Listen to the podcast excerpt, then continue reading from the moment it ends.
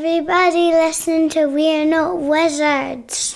Because we are the best. And we're not wizards. No matter what anybody says. Goodbye.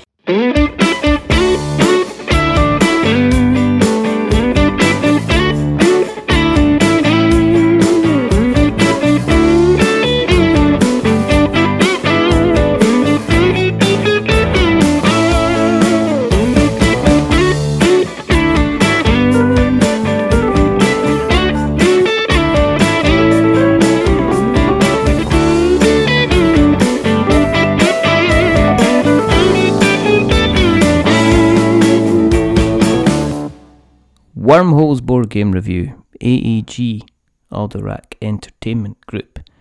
This review is based on the final retail version of the game provided to us by the designer and publisher.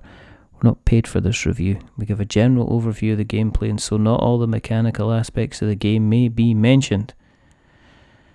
There's a reasonable number of things going on in Wormholes from AEG. When I saw the game was designed by Peter McPherson of Tiny Towns fame, kind of mistakenly thought that it was going to be a spiritual successor, a kind of spatial, spatial puzzle set in space. You get the idea. But these things are kind of concern me most of the time, as they can often end up looking like a, just a reskinned mechanical expansion. But Peter is a smart man, and I was wrong to assume that he would take such a simple route. This to me could be seen as a second attempt to keep me impressed and continue to make my eyes light up when I know I'm getting a chance to play one of his wares. Wormholes is like one of those vast video game RPGs without actually being a huge video game RPG. It goes from being the beginning of a video game RPG where you're trekking everywhere on foot to being one of those RPGs where you have the vast control of the map and you can zip about places to your heart's content, jumping from wormhole to wormhole, visiting planets and ferrying passengers. Wormholes is like a vast video game RPG cruise ship of a game, except you aren't fighting against other people and meeting alien races. Wormholes is a pick up and deliver video game space journey RPG. There's really nothing like anything that I've said in the last paragraph, so I'm going to go home for a sit down.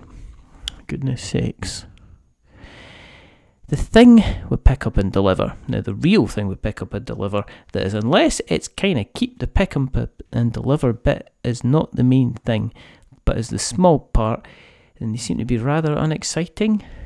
Not boring, because that would be cruel, but having to go on a journey then have to repeat the journey and just simply drop off something can get a bit yawny. Wormholes has you trying to ditch the Star Trek exploring new worlds and new civilizations just to zip about the place like you're using the best kind of transporter instead. So you're going to spend your time placing numbered wormholes that connect space together so you can travel to different planets that either pick up or drop off passengers. You'll be gaining points when you do that, which is lovely. But what you really want to be doing is to setting out your navigation points with your wormholes to make the zipping stuff that little bit quicker. You'll have energy tokens that you use to pay for moving from one space to another, but if you're lucky, you maybe need to hit a special space in space which allows you free movement or zips you off in a straight line until you don't want to. If you do want to be really cheeky, you can use other people's wormholes to get around the place at the cost of giving the other player a free point from the supply. You know, on the list, it gets to the point where giving points in order to, to deliver a wad of passengers is a worthwhile sacrifice. You gain passengers by visiting planets, which gives you random cards, or you can jet to the space station and you can take your pick of passengers that you want to be delivering to.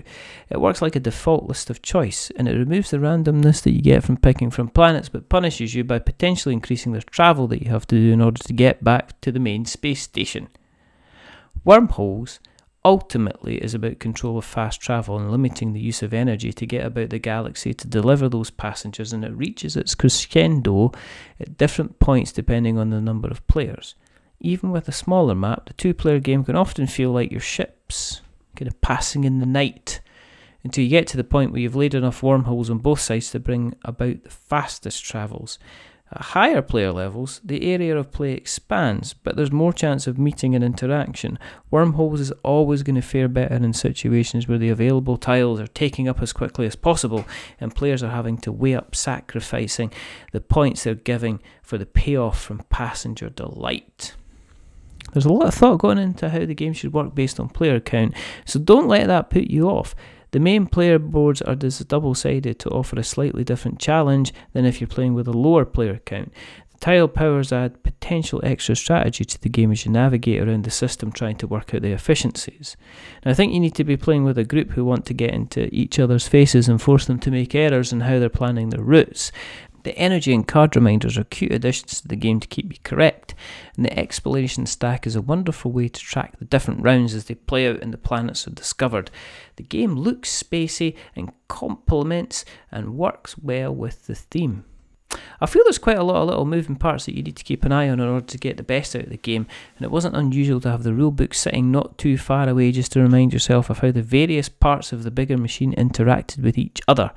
There's a lack of immediate, oh, I get it, that was present in Tiny Towns, but to compare the two probably breaks some hideous rule about comparing completely different gaming mechanics from the same designer. There's more depth than I expected, and it's a game that demands and ultimately benefits hugely from player interaction as quickly as it can be facilitated. It's pick up and deliver, Jim, but not as we know it.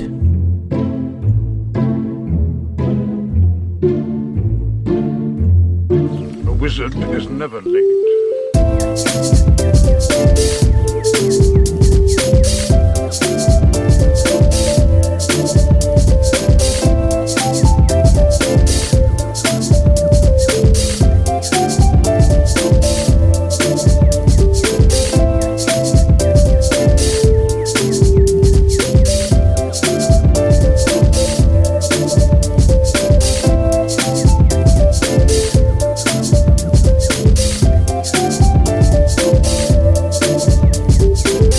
Nor is he early. He arrives precisely when he means to.